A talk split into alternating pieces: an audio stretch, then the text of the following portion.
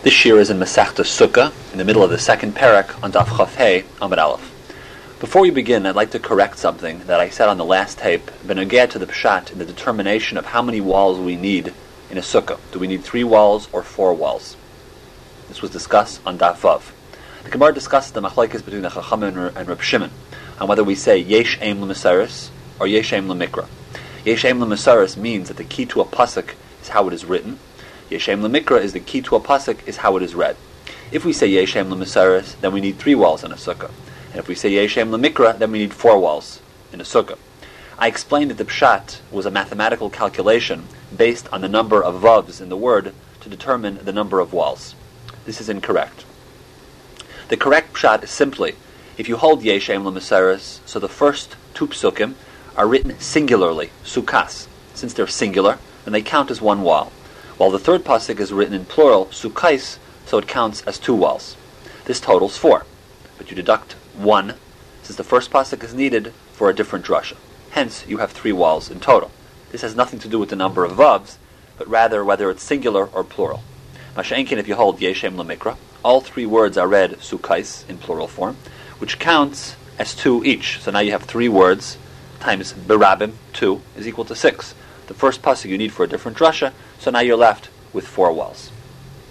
Now let us begin here where we are on Daf Chav Hey Amid Aleph, and we're starting a new subject.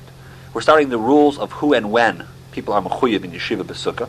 Before we discussed all the rules of how we build a sukkah, the Chachamim learn from the pasuk of Basukais Teishvu Shivas Yamim that Teishvu Ke'ein Teduru. You're supposed to live in a sukkah the way you live in your house. And the Mishnah says that Shluchei Mitzvah are Peturin min sukkah person is a shliach mitzvah, if he's learning Torah, or if he's on a journey of pidyon shvuyim. So not only is he putter from sukkah while he's traveling, but Rashi explains that even when he's in a hotel and he's sleeping overnight, even at that time he's putter from sukkah. Since we say Isaac b'mitzvah, putter min a mitzvah. Also the Mishnah says, someone who has some tsar while he's in the sukkah, he is putter from sukkah, and even if he's a chayla sheyesh by sakana or a chayla she'ain by sakana, even in a case like that, he would be putter from sukkah, because this is considered mitzvah. And the same way that a person would leave his own house, if, for example, the heat broke, the same thing here. If he's mitzvah, he's not comfortable, he's allowed to leave the sukkah. The Mishnah continues that it is also mutter to eat snacks, achilas arai, outside of the sukkah, since it's like a person grabs a snack, a chocolate bar or something, while he's outside of his house. So the same thing when dealing with a sukkah, a person is allowed to eat this type of achilas arai even outside of the sukkah. The Gemara says that we know how Isaac b'mitzvah pater min mitzvah from b'shiftacha b'veiseka. Prat lo Isaac b'mitzvah. Uvalechtacha baderach teaches us that a chassan is pater from kriyashma if he marries a basula, since he is now preoccupied with the mitzvah of biyarishayna. However, if one marries an almana, then he is chayav in kriyashma. We need two miyutim, both of these, to teach us that even mental preoccupation with a mitzvah is pater min mitzvah. Not only is it physical preoccupation, but even if a person is thinking about doing the mitzvah, that he's also pater min mitzvah. The Gemara says that if a person lost his ship in the sea, then he is a mechuyev in Kriyashma. He has no tour, even though he's busy and he's preoccupied thinking about it. But since he's preoccupied with something which is not a mitzvah, it's a tirda dereshus. That doesn't patter him up from Kriyashma, but rather, since he's not preoccupied with a mitzvah, he would be mechuyev in Kriyashma. The Gemara says that an oval is pater from tefillin on the first day of Avelis, since tefillin are considered pe'er, something beautiful. But all other mitzvahs, an oval would be mechuyev. Since again, stam preoccupation, i.e., the distress over the mess, with a non mitzvah, does not putter a person from another mitzvah. Only preoccupation with a mitzvah patters a person from the mitzvah, other types of mitzvahs, or kriyashma. For example, like the mitzvah of bia rishayna. The Rambam says that in general, isik b'mitzvah pater min a mitzvah. Although the Mechaber says that today, since people don't have that much kavana by kriyashma anyway, we don't say this, but rather that a chassan, for example, has a chiyav in kriyashma. The Gemara says that there were people in the Midbar who became Tamei Mace on Erev Pesach, or who, who were Tamei Mace when Erev Pesach came around, and they were not able to bring the carbon Pesach. So they established a Pesach Sheni. The question is, who were these people who came on Erev Pesach that they had the problem of Tamei Mace? And we have three pshatim. Rabbi Yossi HaGlili says that these were the people who carried the bones of Yosef, therefore that's why they were a Tamei Mace. Rabbi Akiva says the people who were involved in the burial of Nadav and Aviyu. This was referring to Mishael Ve'al Tzafan. And finally, Rabbi Yitzchak says the people who were involved with Metz Mitzvah, with general burials. This, of course, is not the typical term we use today of mes mitzvah, but rather anyone at that time who was simply burying a relative was called a mes mitzvah. We know that in Shulchan Aruch, Hilchas Tefillin, Simin, Lamed Ches, Sif Ches, the Rama paskins that we hold Isaac b'mitzvah is pater in a mitzvah, but if a person can be Mekayim the second mitzvah while he's being Mekayim the first mitzvah too, then he should try to do both at the same time. The Gemara says that an Ovel is chayav in all mitzvahs, except Tefillin on the first day of his Avelus, and this is learned from Yecheskel Hanavi. Amar Abba Bar Zabda Amarav. He says that a chassan and his friends, the shushvinin, and all the people at the chuppah, are putter from sukkah, since we say a isik b'mitzvah, putter min mitzvah. Obviously, this marriage that the Gemara is referring to had to take place before Yantif, so we know you're not allowed to make a chasana on Yantif or on Cholamayid. So now that the chasana, for example, was two or three days before Yantif, now that the Sheva Brachas is on Cholamayid. Today the Mishnah Berurah says that if we make a Sheva Brachas on Sukkot, we're makbid to make it in the Sukkah. Daf Chafav. Seifrim, who write mezuzahs and tefillin, and those who sell them, are putter from tefillah and kriyashma, since we say oh, Isaac b'mitzvah putter min a mitzvah. In Simin Lamed Ches Sif Ches, the Mishnah Berurah says that this only applies if the writing has to be done right now. A person says that he's leaving to take a trip to Eretz Yisrael in ten minutes, and he needs these mezuzahs right now, and the Zman Mincha comes around, then he's putter. But otherwise, stam, when a person writes tefillin and mezuzahs, etc., he's not putter from tefillah or from kriyashma, and he has to be mafsik even in the middle of writing them. The Gemara says that people who travel are putter from a sukkah while they're traveling, but not when they stop. The pasuk says teishvu. We know the drush is teishvu ke'en tedura. Just like when you leave your house to travel, therefore you're allowed to leave your sukkah to travel. But if you travel for a bar mitzvah, then you're putter both day and night, just like the Mishnah had said. We say that a city guard is also putter from sukkah. Correct the Gemara, why don't they just build one out there so that you can have a sukkah to sit in? Abaye says teishvu ke'en tedura and it would be too much of a tircha to bring food all the way out there, to bring a bed, to bring food. This is how Rashi explains it. Rava, who is how we paskin like, he says that the reason we don't build a sukkah out there is because if we do that, he will encourage ganovim to come because he's not going to be able to watch very carefully. The Mishnah Berurah says that if one today, Bisman Hazeh, is in an office all day, then he is mechuyev to find a kasher sukkah to eat in. The Gemara says that a chayla she'ain by sakana is also potter from sukkah, even if one just has a headache or if there are bugs, for example, or if it's a bad smell. Because we say mitzdayer, putter, minasukah. The Gemara says that it's mutter to eat a snack outside of a sukkah, and even a bread snack is mutter. Rabbi Yosef says you can eat a shear up to two or three eggs worth of bread, and Abaye says only up to one egg. The Gemara says one is not allowed to take a small nap outside the sukkah, since he may end up sleeping a longer nap outside the sukkah. And we say that a person can sleep a shinas arai with tefillin, but not a shinas kva because of a chashash of shema yafiach bahem. The Gemara says that a person cannot sleep during the day more than a horse sleeps, because it's considered bittul Torah. This is the shear of 60 breaths. The Biur Halacha in Simon Dalet says that there are many different shiurim, exactly how long these 60 breaths are, but he brings shiurim that range from 3 hours to 30 minutes to 3 minutes. We then have a Mishnah. In a Maisa of Rabbi Yochanan ben Zakkai and Rabbi Gamliel, they refused to eat even achila sarai outside of the sukkah. But Reb Tzadok ate pachas mikebeya outside the sukkah, and he didn't wash and he didn't bench because there was no svia. The Gemara says that it's okay to be machmer and to eat even achilas arai inside the sukkah, and it is not it's not yoyara, it's not gaiva. In the Shulchan Aruch, Simon Tafresh Lamed Tesif Beis, we say that one is machmer, a person who is machmer to do this, to eat anyway in his sukkah, even if it's arai, we say Tovei of bracha. But from Tzadok we see that it's definitely okay if a person wants to be makel by achilas arai to eat, out of the, to eat outside of a sukkah, that's okay. And Tosfos adds that Paris are always considered arai in any quantity, and we see this in the Tosfos in, in, Yuma Dafayan Tes. Daf Chav Zayin, the Mishnah.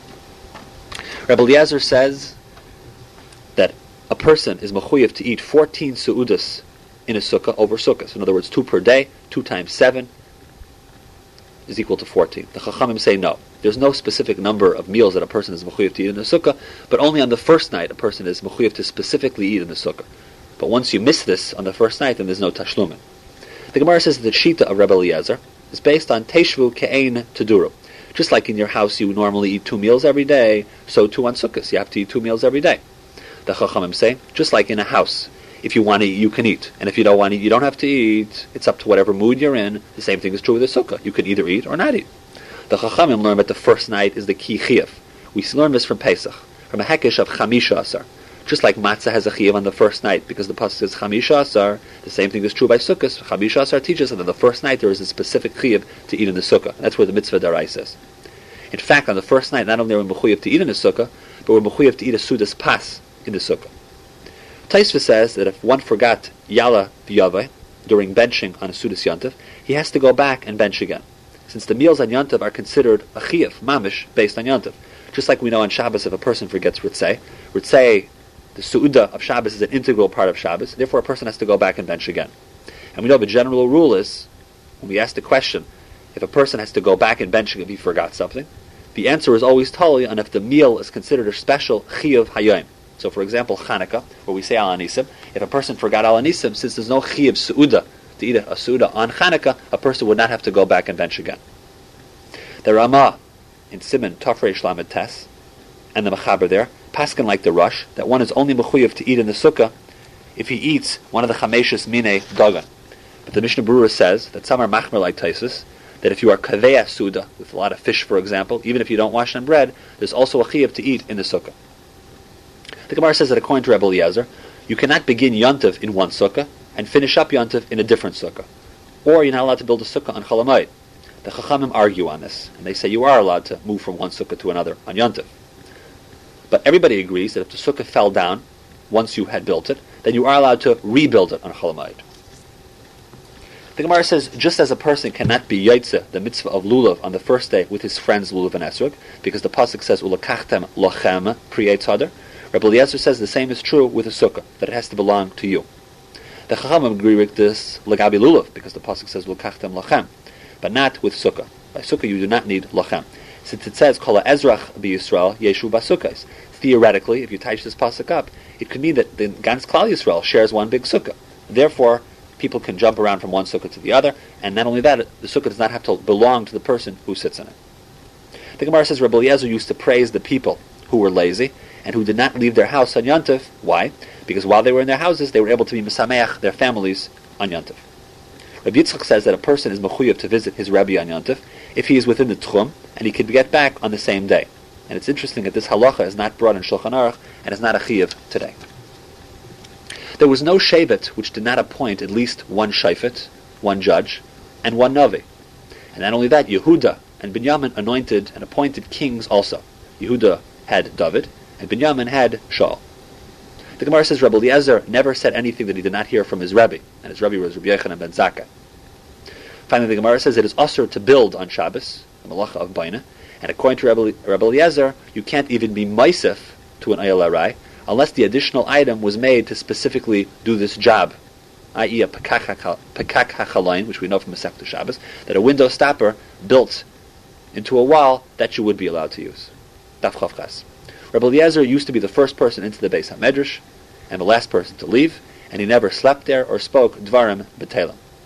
Rabbi Yechanan ben Zakkai never spoke sichas chulin and never went four amos, never walked four amos without learning Torah and without his tefillin.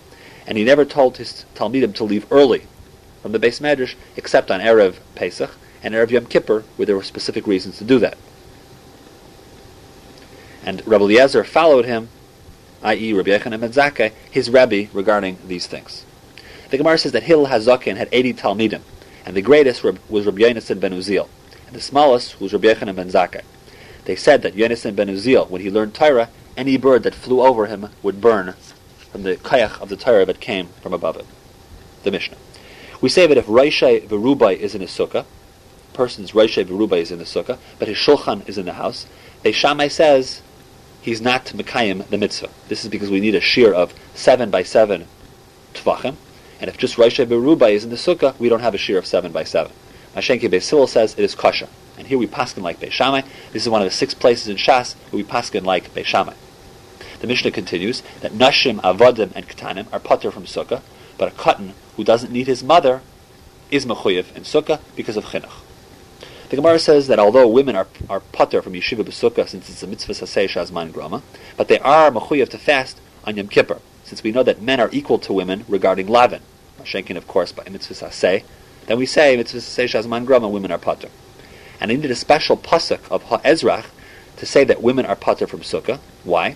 Since I would have a hava hava mina that they're mechuyev due to the hekesh of b'chamisha asar legabi Pesach. And we could also use ha'ezrach to include gerim in sukkah. The Gemara says that there is a special mitzvah of Taisvis Yom Kippurim, adding Inoi before Yom Tif, and this applies to both men and women, that you have to add a little bit of extra time to Yom Kippur. The Gemara says, the Gemara asks, when is a cotton considered independent? In other words, that he does not need his mother, and therefore is Mechoyev in Sukkah. The Gemara answers, if he doesn't need his mother to help him clean himself after going to the bathroom, or if he stops calling out, Mommy, Mommy, after he wakes up, and he does not continue to call his mother's name. We pass him today that this is age five or six, and that's when a child is mechuyev, is higil chinuch regarding a sukkah. We then have another Mishnah. The Mishnah says, for the seven days of Sukkot, a person can make his sukkah kva and his house arai. And once it starts raining to the point where the food begins to spoil, misha tisrach hamikpa, then you're allowed to go back into your house because it's considered mitzvah. And the Ramah in Simon Tafresh Lamates says that this particular shir we're talking about of misha tisrach hamikpa, this is a general shir, so even if you're not mamish eating in the house, once it reaches the point where it's that wet, then you're still allowed to leave the sukkah. When it rains on sukkahs, it's considered a simon klala. And this is mashal daima to a servant who came to pour wine for the melech, and the melech threw water in the servant's face. The Gemara says that a person should live in the sukkah like his house, and he should bring out his nicest utensils. He should eat there, talk there, learn there, etc. And we learn this from Teshu Ke'ain to Dura. And finally, the Gemara says Mishanein is equal to Gemara. The explanations of the halacha of the Mishnayos, which is from the word Mishanein, is from Vishinantam Levanecha. Daf Eating utensils should be taken out of the sukkah after they're used, so as not to make a bizayin. And the Mishnah Berurah also passes that pots should not be brought into there at all either. Mitzvah is potter from sukkah, and the Ramah in Simon Tafresh Mem Sifdalit says that this is what what does mitzvah include exactly? if it's cold, if it's raining, if there are insects, if it smells bad, etc., etc. These are all considered mitzvah, and then a person is pater from a sukkah. In fact, the Biur Halacha brings down in Tafrei Shlamet Test, Sif that if someone continues to sit in a sukkah when he's mitzvah in the rain, he gets no special schar at all, since this is not Teshu Kain to do. A person wouldn't sit in his house like that. And not only that, he's referred to as a hedyot. The Gemara says that if it began to rain and a person leaves his sukkah to go into the house to finish his meal, if it then stops raining, then a person is still allowed to finish his meal in the house once he went in already. Same thing is true with sleep. If it started to rain and a person went in, then he's allowed to finish up his sleep until the morning. Rain on Sukkot is a bad simon. And in fact, a solar eclipse is also considered a bad simon, since Hashem takes away the light of the sun from the world. The Gemara says when the sun is eclipsed, it's a bad sign for the Umas Ha'olam. And when the moon is eclipsed, it's a bad sign for Klal Yisrael. There's numerous pshatim in the Gemara what this means. When a nation is punished, its gods are also destroyed. Uvechal Elokei Mitzrayim Shvatim. But when Klal Yisrael is doing the Ritzayne Shal Hashem, they have nothing, nothing to fear from any of these simanim that they see in the sky. The Gemara says there are four reasons for a solar eclipse. Number one, the head of a bezdin who died without proper Hespedim. Number two, women who are not saved and protected from crimes. Number three, mishkav zachar, homosexual acts. And number four, two brothers who were killed at the same time. Continuing with this, the Gemara says that there are four reasons why the moon could potentially become eclipsed. Number one, forgeries. Number two, false edus. Number three, people who don't watch their sheep from ruining other people's lands. And number th- four, when people destroy good trees. We then say that the, the government confiscates land for four reasons. Number one, people who keep shtaris past the time that the loans are already paid back. Number two, a person who is malva beribis. Number three, failure to protest against Averis. And finally, if people who pledge tzedakah barabim and then they don't give the tzedakah. And finally, the Gemara says that wealthy people's property gets taken away also for four reasons. Number one, for delaying to pay a worker. Number two, for withholding pay. Number three, for not doing people not doing their responsibilities. And number four, for gaiva. And since a person is rich, gaiva is considered the worst crime of them all, but we say that a humble person will be matzliach. This marks the end of the second parak. Now we are beginning the third parak of Masechta Sukkah, parak Lulav, Hagazel. The Torah says in Parshas Emor, parak Kaf Gimel, pasuk Mem, Ulakachtem lachem b'yom harishon. You should take for yourselves on the first day of Sukkot, arba minim, four species. And the Torah mentions them specifically. Pri eitz hadar kapos tamarim, the anaf eitz avais, the arbe nocha. This is referring to the esrog, the lulav, the hadassim, and the aravas. The Torah says, "Ulakachtam lacham b'yem harishon." The mitzvah of the Torah of the Arba Minim is only on the first day of Sukkot. In the Beis Hamikdash, the mitzvah was for seven days, as the pasuk says, "Usmachtem lefnei Hashem Elokechem shivas yamim." Today, however, the first day of Sukkot has a chiyuv midaraisa, but the rest of Sukkot we bring the lulav and esrog zecher lemigdash. Outside of Eretz Yisrael, where a second day of Yontiv is required midarabanan, the mitzvah of the Arba Minim on the second day is considered midarabanan. The Torah calls the esrog pre hadar, implying that it should be beautiful in appearance and in growth. And since all four minim are written in the same pasuk, Chazal have determined that all four minim should be hadar. That is, they should also be beautiful in appearance and choice of quality, as we're going to see in Sukkah Daf Lamed Aleph. The three basic parts of the lulav are the shedra, the olim, and the tiyumas. The shedra is the spine or the backbone of the lulav, and the olim are the leaves which grow from and are attached to the shedra. The tiyumas are the leaves of, of the lulav, which grow double and are connected to each other. Each of the double leaves of the lulav is called a tiyumas, and a tiyumas is a twin. Now let us begin on Daf Chav Tes from the Mishnah. A lulav which is stolen is puzzle. The reason it's puzzle is because the puzzle says "Ulakachtem lachem lachem misha lachem," or if it's dry, it's javesh because it's not beautiful. It's considered puzzle. Or if it's from a tree of avodah or if its leaves are detached from the lulav, all these cases are puzzle. If the leaves are spread out, nifritzu Allah, then it's kosher. Rabbi Yehuda says they must be tied up in a case like that. And the Mishnah says that a lulav must be at least three tvachim long, so you can do the nanuim. Pshat is that it has to be three tvachim in the shedra, plus an additional one tefach for the nanuim. But Tosfos explains that although the esrog is mentioned first in the Torah, we begin to discuss lulav first here in the Gemara and in the Mishnayos, since the hadassim and the Aravis are attached to it. So it has the chashivas of three things. He says that a stolen lulav is usher on all of Sukkot because it's a mitzvah haba avera. You did it via the avera of gezela. Daf Lamed. Rabbi Yechanan holds of the klal of mitzvah haba avera, but Shmuel does not hold of this concept. The Gemara says that Hashem hates when people steal, even if the money is used for a mitzvah, so we also should hate gezela in any form. Amr Rabbi Yitzchak Amr Shmuel argues and says that if you stole on the second day of Yontiv, the mitzvah is valid once the Bailam is miyayish. So he doesn't hold at all the concept of mitzvah haba ba'avera. Tosfos asks, once we have the concept of mitzvah haba ba'avera, why do we need a pasuk of lachem at all? So Tosfos answers, even if you borrow it, you're not yaitz either. In other words, it's not just if you steal it, but even if you borrow it, you're not yaitz either, because it has to be misha lachem. This Tosfos is mashma, that mitzvah haba ba'avera is a daraisadika concept. Naturally, of course, by Eder Abanan, for sure this concept would apply. Rav Huna told the businessmen, when they buy hadassim from the Goyim, they should ask the non-Jews to cut them from the ground and not cut, cut it themselves. This is so when the final Balabayas buys the hadassim from the Jewish merchant, there would have been Yiyush and Shini Rishus and no potential problems of Gezela. The key issue on this Amid is answering if it is possible for a person to have an item which is really stolen property but yet the lulav would still be considered lachem, totally his, so he could be, he could be Mekayim the mitzvah. And we answer, the original Bailam was Miyayish, he gave up. And this is coupled with one of three things, Shini Rishus, Shini Maisa, in other words, Shalechazul or Shini Hashem, then the third person who gets it can be Mekayim the mitzvah. And the sugya, of course, is discussed in great detail in Masechtas Baba Kama. Daf Aleph. A stolen sukkah or a sukkah built on public property, Rabbi Eliezer says it's possible. The Chachamim say that it's kosher. Rab Nachman says this machlokes is referring to someone throwing his friend out of his own sukkah. And the Chachamim hold this doesn't apply because we hold karka ena nigzelos. However, all agree that if one stole the schach, then he only has to pay back the value of the wood. The Gemara says that all of Klal Yisrael has a lot of yichus. This is because our forefather, Avraham Avinu, had 318 servants.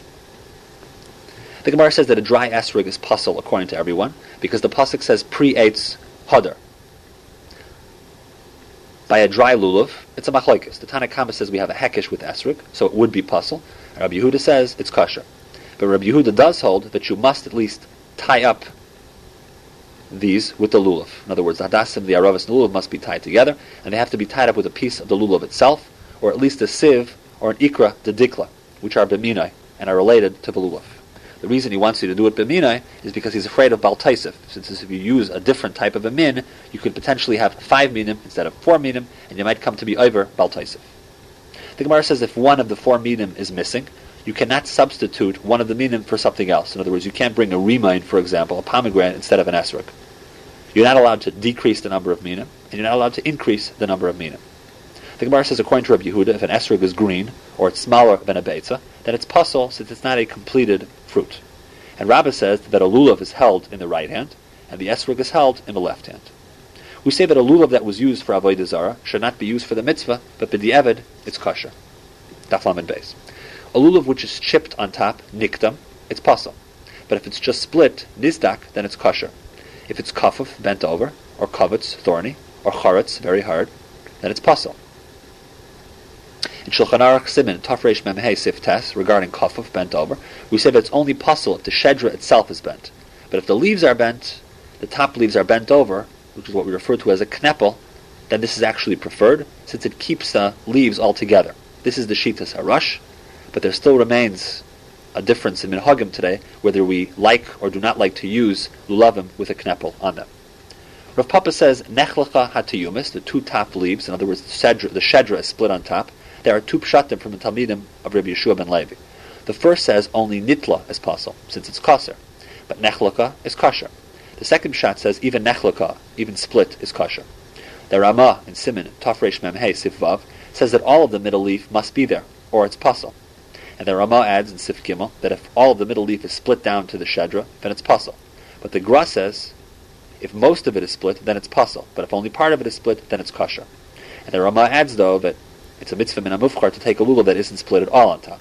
This is since if it's split a little bit, well, by the time we end up doing the nanuim, it will split completely. And the Mishnah Berurah adds that a crack up to a tefach is also okay. The Gemara says you cannot use a lulav with thorns, since the pasuk says regarding mitzvahs, "Deracha hadarche nayam b'chol shalom," and thorns could end up hurting this person. The Gemara says that according to Shmuel, hadassim and aravas must be at least three tefachim long, and the lulav must be four tefachim. So the lulav is one tefach above the hadas. And Rabbi Yochanan, he's machmer, and says that the shedra must be one tefach above the hadas, and not just the leaves. And this is how we paskin. In today's terms, a lulav, according to the shiurim of Rav Moshe Zechron Lebracha, a lulav would be 15 inches long, at least, and hadasim should be at least 11 tefachim long, and the same would apply to aravas. The Gemara says normally, in Shas, an amma is an amma bas shisha. It has six tefachim in it, although there are places where we use an amma bas chamisha tefachim. Have a Mishnah. A hadas that is stolen, dried out from a Vedazara, or the top is cut off, the leaves are cut off, or if it has more grapes than leaves, it's puzzle. If before yantiv, of course, you remove the grapes so there are less grapes than leaves, then it's kosher. The pasuk anaf eitz avos is referring to a hadas. Since its leaves cover the wood, it overlaps as a braid, and it is not poison.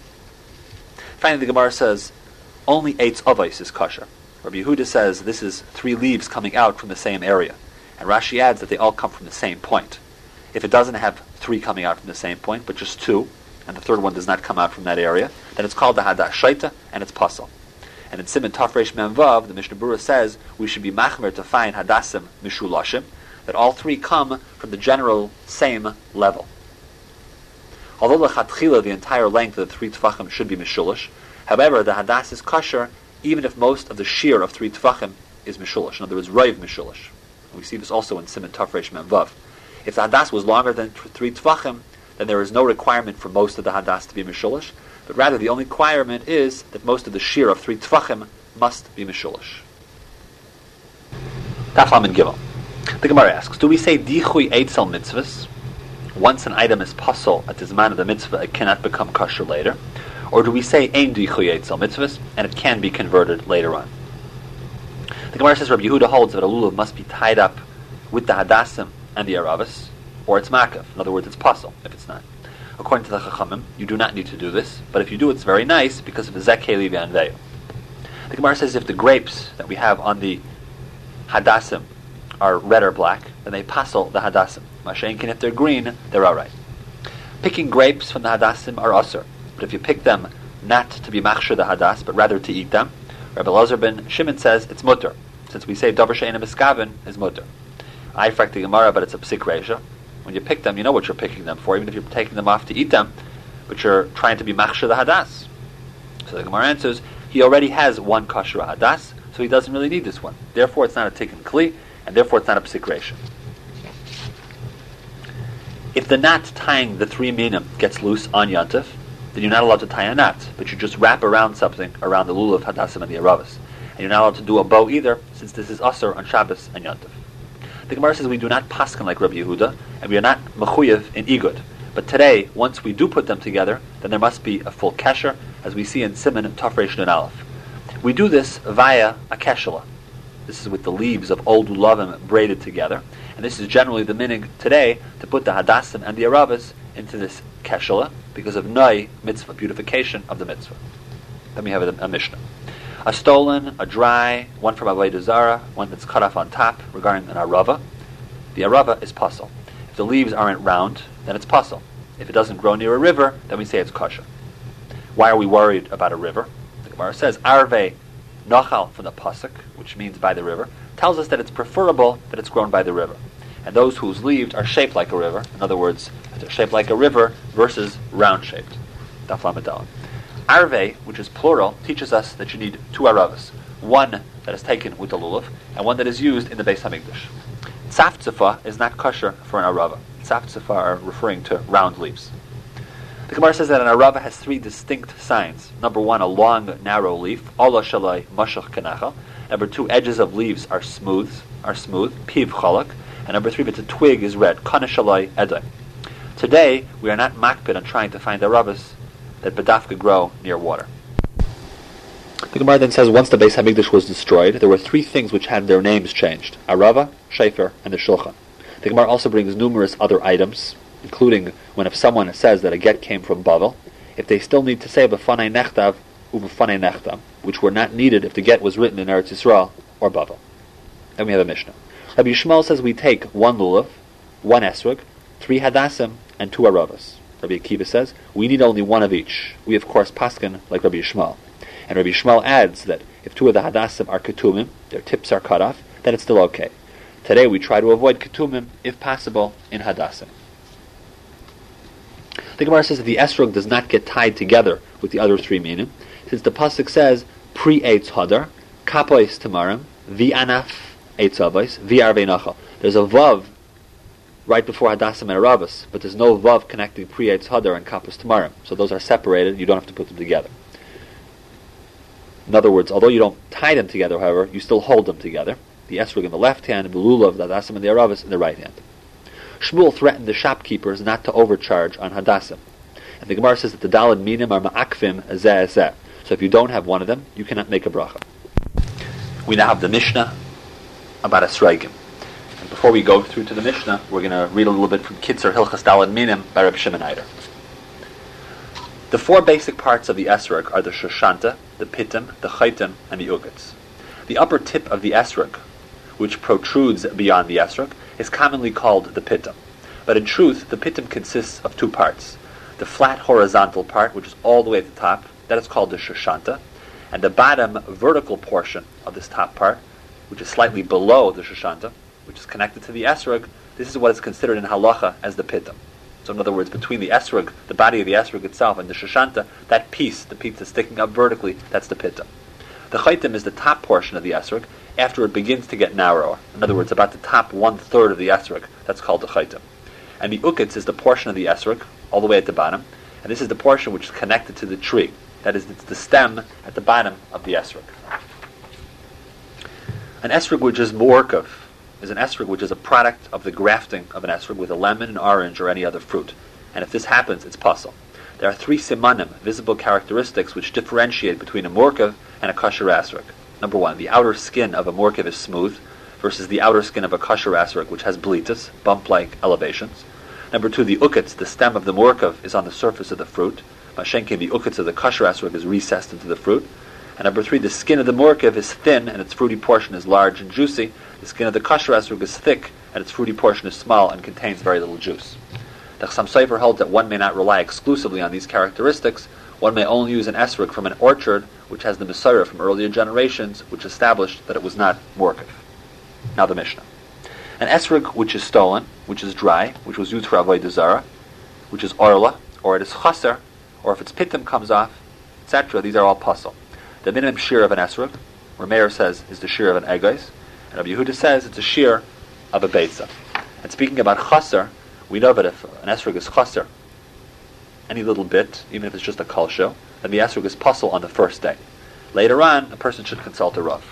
Daf The bark of the esrog tree has the same taste as the fruit itself, and the fruit stays for a few years on the tree. The Gemara says, like sechsar kolbai, which is in Devarim, teaches us that the land of Eretz Yisrael has everything and isn't lacking in anything. The Gemara says that an esrog of arla is aser. Arla is for the first three years of a tree's life. Its fruits are aser ba'achila and hana. Why? We have a machlekes. Either because it's aser to eat, or it has no value, since it's aser b'hana, so it lacks in lachem. The Gemara says everyone agrees with number one, the fact that it's aser to eat, for sure. The Gemara says matzah or esrog of meiser sheni are not considered lachem, and therefore you cannot use them. And by halal too, a person must own it for him to be mechuyev to take off challah.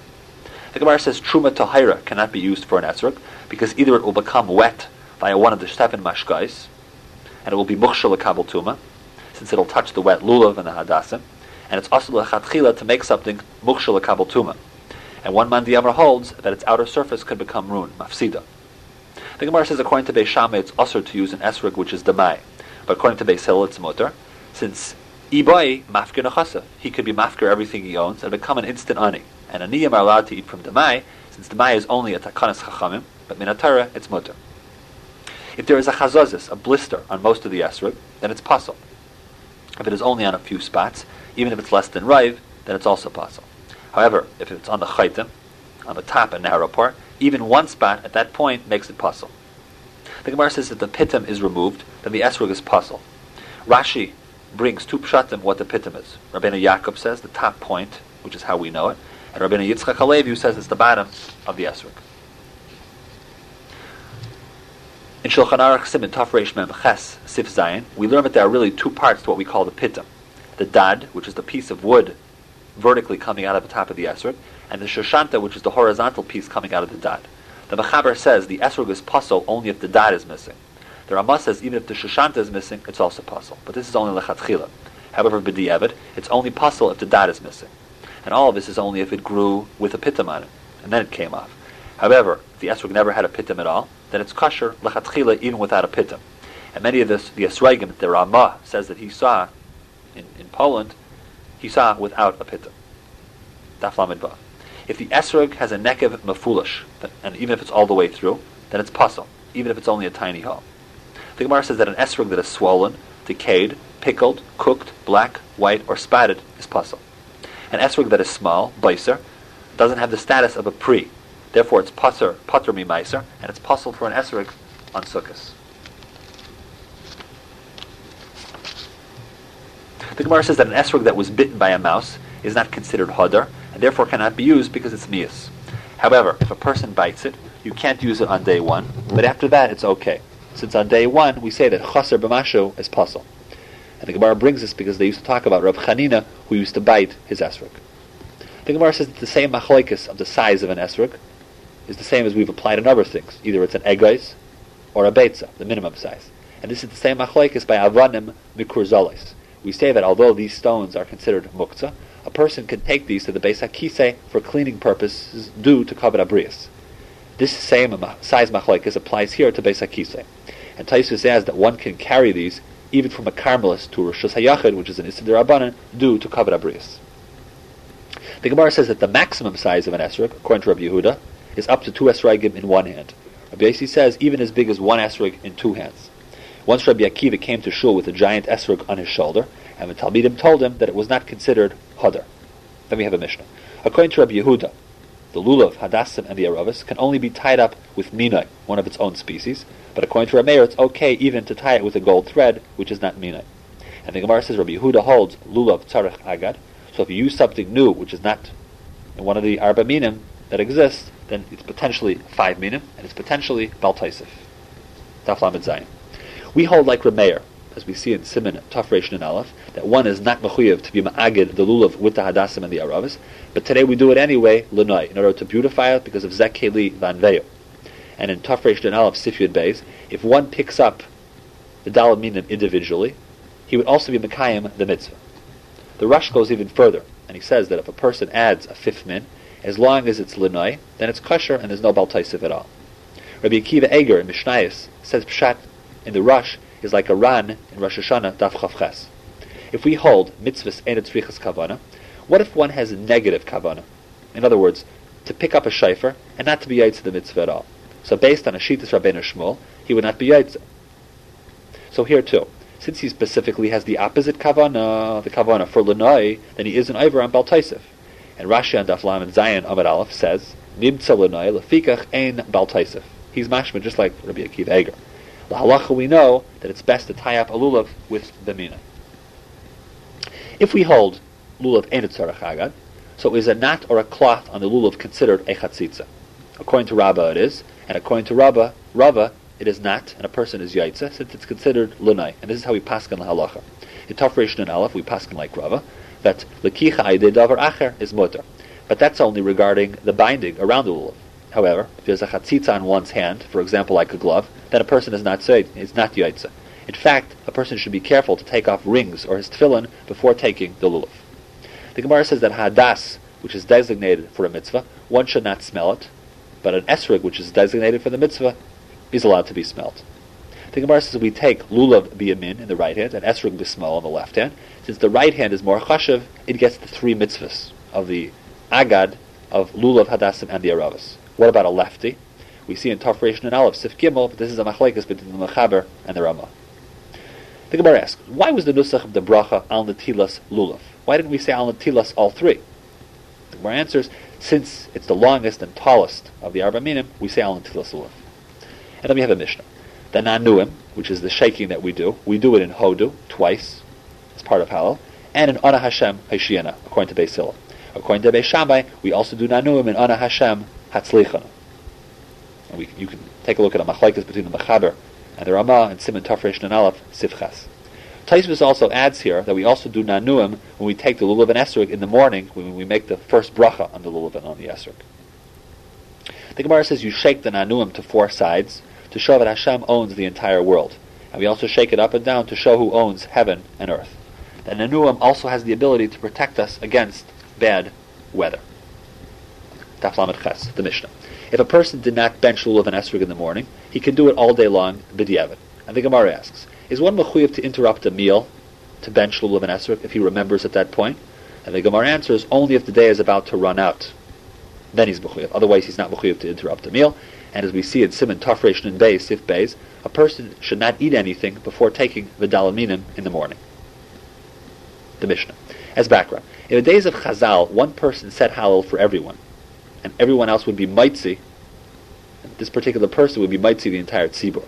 However, if an Eved, an Isha, or a Katan is the Baltfila, they cannot be Maitzi, the entire Kehillah. This is, of course, since an Eved and an Isha are Pater, mitzvah Sesesha Azman Grama, and a Katan, of course, cannot be Maitzi anyone. And that in that particular situation, everyone must say it individually. And if the Tzibur relies on one of these three, it's considered a Bizayan, and Tavei Lahem Me'ira, a kola will come upon them. The Mishnah also adds, if it's a minig to repeat psukim of halal, Oitcha Kiani Sani, etc., or to make a bracha after halal, then you do it. B'hakola fi minig hamadina. In fact, as we know it, both of these minhagim today, generally speaking in the world, we do. It's interesting to note that there are two machlekes rishainim involving brachas.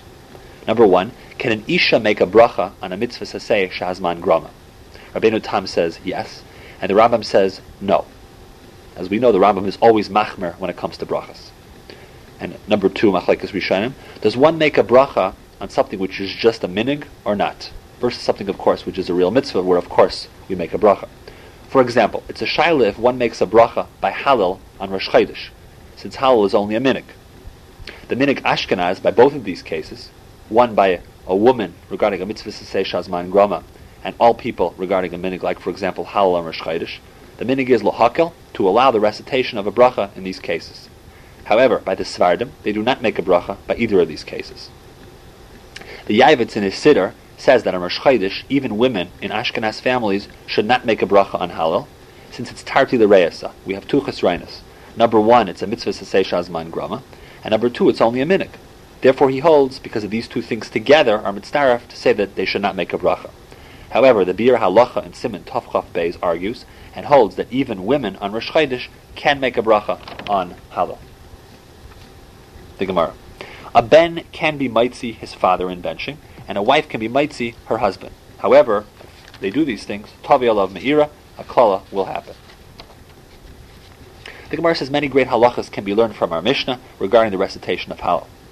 The Chazan used to say Ana Hashem Haishiana, and the Tzibur would answer him. The Gemara says there are many halachas which were derived from the meaning of how Halal was said in Rava's beis medrash, which remind us of the way it was said in the time of the Tanaim. The Gemara says that during Halal the Chazan said Baruch Haba, and the people would say B'Shem Hashem. From here we learn the concept of Shemea Ka'ina. Even if a person actually said nothing, but if he had kavanah to be yaitse by listening, then he's yaitse. And we also learn this from a pasuk in Malachim. There's a machlekes achrayim exactly how Shemea Ka'ina works. Either you say it along or you just listen. Rashi says that if a person is in the middle of Shemayin Esrei and Kedusha comes, he should stop Shemayin Esrei and be mechaben to the words of the Chazan, so he could be mekayim Kedusha via Shemei Kaina. This is brought in the Mechaber Simin Kuf, Kuf Dalad Sif Zayin. Daf In Kaddish, one should say Yehesh Mei Rabba Mevarach all at once, and not have a hefsek between Yehesh Mei Rabba and Mevarach. Rebbe used to double the psukim in Halal from Eid Khan on, and this is the minig today all over the world. The Gemara says there is a minig to make a bracha at the end of Hal, but before Hal, it's a mitzvah specifically to make that bracha, and we also hold mitzvahs mavarach and over yasam, which is why we do it before the mitzvah. Tosfos learns that due to this concept, you make a bracha on the lulav before you do the mitzvah, but he's mesupik exactly when this is. Before you pick it up, with just the lulav in hand, pick all of them up together but turn one upside down, etc. Shulchan Aruch, we know we bring down the three minhagim, which are brought. Number one, to leave the esrog on the table, to make the bracha and then pick up the esrog. Number two, to hold all of them together, but while you're making the bracha, you turn the esrog upside down, and then after you make the bracha, you turn it back up to its normal position. And number three, to hold all of them, but to make the bracha and have kavanah, not to be yaitza until after the brachas. And the prevalent minhagim today are numbers two and three, turning the esrog upside down, or holding all of them together and just not having kavanah to be yaitza until after the bracha. We then have a Mishnah. If one buys a lulav during Shemitah, he should ask for the esrog as a matana, because we're chayshish of lifnei iva leisitain michshal. And the Gemara says that the seller refuses, that he should just pay more for the lulav to make up the differential. The Gemara says regarding Shemitah, by trees, by pairs of trees, we go after the Zman Chanata, the time of the planting. So if you planted it in the sixth year, then it's mutter in the seventh year. Mash'en came by Yerakas, by vegetables. We go Basar Lakita. We go after the time of harvesting. So if you planted it in the sixth year, picked it in the seventh, it would be Asr. And the same halachas would apply also by Meiser if the difference is between the second and third year. We know that Meiser Rishon has a Chiyav in years 1, 2, and 3. Meiser Sheni has a minig in years 1 and 2, but in the third year we bring Meiser Ani. And if it's a borderline case, whether it's Meiser Sheni or Meiser Ani, you would have the same Chanata or Lakita depending on whether it's Paris or Yerakas. So we say that lulav is basar lakita, but esrog should technically be basar chanata because it's a fruit. But the Rabbi Rabbeinu Usha said it's basar lakita, since as Rashi explains, you can grow with any type of water, so it makes it like a yerek. Daf Stam eitzim do not have a chiyav of shvius, but lulav does. Since as Rashi explains, it could be used as a broom. So the hana and the destruction happen at the same time. The Gemara says you can use perish shvius for all types of hana, according to Rabbi Yossi, but not melugma. In other words, not for refuah, since it's not shavel kol adam. Not everyone is sick. We do not actually paskin like this as it is brought in the Rabbah. Rabbi Eliezer says perish shvius can only be redeemed for money via an actual sale, via an actual mekach, not just by transferring it, not via chilul. And Rabbi Yechanan says either way is good. Daf Memalaf, the Mishnah. In the Beis Hamikdash, the lulav was taken midaraisa for all seven days, and outside of the Beis Hamikdash, the Medina, it was taken for one day. Rashi and Mais Rishonim hold that Medina includes everything outside of the Beis Hamikdash, including the rest of Yerushalayim. So as soon as you walked out of the Beis Hamikdash, it was called the Medina. However, according to the Rambam, the rest of Yerushalayim is considered like the Beis Hamikdash, so we're Machmer. And then once you leave Yerushalayim, the rest there is considered the Medina. But after the Beis Hamikdash was destroyed, Rabbi Yechanan ben Zakkai made a takana that we take the lulav, the Medina, for a full seven days, Zecher Lamigdash. So today, on day number one, Zachiyah Midaraisa. And all other days are Midarabanan Zecher Lemigdash. Of course, on the second day Yontif we take it, it's not Midaraisa, but it's considered Yontif Sheni. The Gemara. On Tesai and Nisan, Chadash is still Asr all day. In the Beis Hamikdash, the Karban HaOmer, once brought, would be Matir all Chadash and make it into Yashan. But today, where there's no Beis Hamikdash, Rabbi Yechanan ben Zakkai was Masakin that this entire Yom Anaf remains Asr. He made this takana since he was afraid people would forget. The Gemara says the Beis Hamikdash will be rebuilt on the night of the 16th. The Mishnah. When the first day of Sukkot fell on Shabbos, everyone in the Beis Hamikdash would take their lulavim to shul before Shabbos, and then come early to shul on Shabbos to pick up his lulav. Today we obviously don't do this because we don't take the lulav on Shabbos. On the first day of Sukkot, the lulav must belong 100% to the person mamish, because the pasuk says ulakachtem, plural. It must be a lakicha for each and every individual person, mishalachem. This comes to exclude borrowing and stealing. The Chachamim said, on day one, you cannot be yaitze with a friend's lulav unless the friend gives it to you b'matana. However, it is allowed to be a temporary matana, and we say matana al manais lahachsir shma matana. Tosfos points out that esrik, which is bought b'shutfis, you're not yaitze with. So if a shul, for example, buys one esrik together, the entire shul, then each person has to take 100% of it at a given point in time in order to be yaitze on the first day. The Gemara says Rabbi Gamliel spent 1,000 zuzim on a lulav to show how chaviv mitzvahs are. Kam mitzvahs chavivas alehem. And finally the Gemara says it is mutter to hold the dalad milim, in other words to hold a lulav, while davening, since it's considered a devar mitzvah, and it would not affect his kavanas hatfila. But other things are usher to hold during tefillah, including little children, because as their Birkei Yosef points out, you'll be worried about the child falling, and it will ruin your kavanah. Daf Membeis. Normally, if a kayan eats an oilas ha'if, he's chayav to bring a korban meila. But if he thought it was a chatas ha'if, then he's pater since it was ta b'dvar mitzvah. We then have a mishnah. A woman, a woman may take a lulav from her husband or her son in the time of the Beis Hamikdash and put it back in a vase of water, even on Shabbos. The Mishnah says on Yontif, water can be added, and on Chalamay you can even change the water of this vase. And finally, the Mishnah says a katan who can shake a lulav, who knows how to do that, should do it because of chinuch. Today, we do not take a lulav on Shabbos at all. In fact, it's considered muktzah, as we see in Shulchan Aruch Siman and Tafresh Ches. The Gemara says a katan who knows how to make nanuim is mechuyev in lulav, al tzchidach. If he knows how to wear tzitzis, then he should wear tzitzis. If he knows how to wear tefillin without creating a bizayin, then he should put on tefillin. The Gemara says that a father should teach his son Torah, referring to the pasuk of Torah Tzivulon Moshe and Marasha Kilas Yaakov, and he should teach him Kriyishma, the first pasuk of Kriyishma. If a cut knows how to shecht, and the Gemara says we can let him shecht, and we can eat from it as long as there's a gadol sha'imed al gabav.